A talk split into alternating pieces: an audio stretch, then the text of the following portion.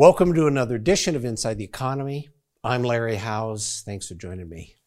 This round, I want to talk mostly about employment, the gains of employment, and how that's working in the battle against the CPI, which we have started.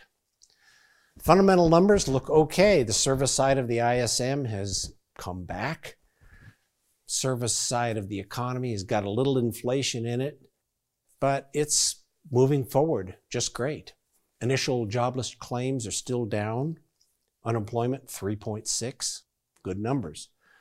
The yield curve is flat. The 30 year, the 10 year, they're just flat as a pancake.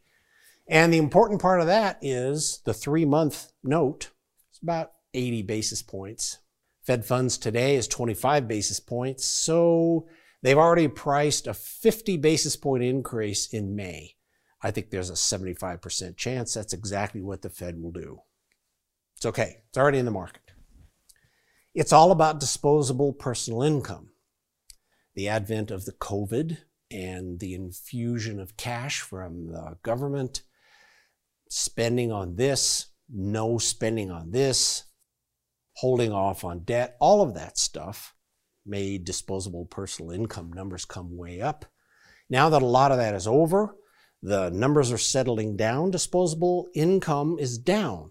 It's due to the inflation, driven by supply side mostly, catching up on spending mostly, and about nine other reasons. But the big battle about wages started with the federal minimum wage at $15 an hour, which it needed to go to. It is probably not enough wage an hour, a lot of places, strikes, so on and so forth, is an effort to get back to parity. Some of that is reflected in this debt to disposable income. Debt has come down. A lot of people quit acquiring debt in a lot of ways. A lot of home purchases, all cash, so on and so forth. The numbers are fluctuating a little bit because of inflation in the system and they're not getting them down tight. But it is not getting particularly better. We are entering into a great spending phase. It always is when tax refunds come around. And this year, the refunds are going to be across the board higher than usual. There was still the child care credit and a few other things. That is going to have those that have W 2 wages get a bigger piece back. Interestingly enough, it's amazing how many of these people don't know how many dollars they paid in taxes but they know what the tax refund is. This is going to skew the spending numbers because as soon as this money comes back, if it's very efficient money, it's just like Social Security, it's going right out in the system. Well, that system has some big things that are going on right now. This is a result of mortgages at five and a half. Freddie Mac says you can get a 30 year mortgage at 5%. No, you can't. Uh, in Denver, you can get 5.8. 5.5 with some points on top, but call it five and a half. But new mortgage applications are way down. They've dropped off. The buyers that need those mortgages are starting to be priced out of the market, and a five and a half percent mortgage compared to a 3.8 push some out. So the mortgage market uh, is going through a lean time right now. Housing prices, well, they are a little high. We know why. We've been tracking this. I still wouldn't call it a bubble because a lot of these numbers are reflected this high, don't have any debt on them. We don't have a problem with way too much debt holding too much value in these houses. We have values in these houses without any debt. So they're not going very far. Places like Denver, who normally have 8,000 homes on the market this time of year, there's about 1,600 and unless you have a marketplace that isn't so thin, these prices aren't going to come down. They may stabilize a little tiny bit, but they aren't going to come down. You don't have a marketplace that's bidding them down. People are waiting for stuff to come on the market, and it's coming on at a premium. Industrial production in the US is doing well. There have been some supply issues. There have been a lot of things, chips, steel, plastic parts, all kinds of things. A lot of this inflation cycle started from supply shortages. We're very familiar with all of that stuff. And this atrocity in Ukraine has put another chink in the armor of the supply system. It's going to take the rest of this year to get that stuff straight. It is one of the many components of why this inflation is, is where it is. Now, the industrial production in these states is what it should be. Los Angeles, Houston, Dallas, all of these bright red places, very high employment, high manufacturing, high service businesses. Uh, and this doesn't even reflect very much that automobiles, one, really aren't part of a, the calculations for CPI, but they're building trucks and very few cars. They're really not even back in the production business yet. That will make this even more robust. The benefit of this that almost every state you see here is at 100% of their revenue projections, if not over. The states are doing very well. Their tax collections are great. Their sales tax, property tax, all that stuff. They're doing fine. What we have now is employment costs are kind of back up where they were at 2000 as a percentage. That started a cycle that was basically focused on China, triggered by, just so you know, automatic wage increases for cost of living. COLA increases had a huge impact on globalization of basic industry in the US.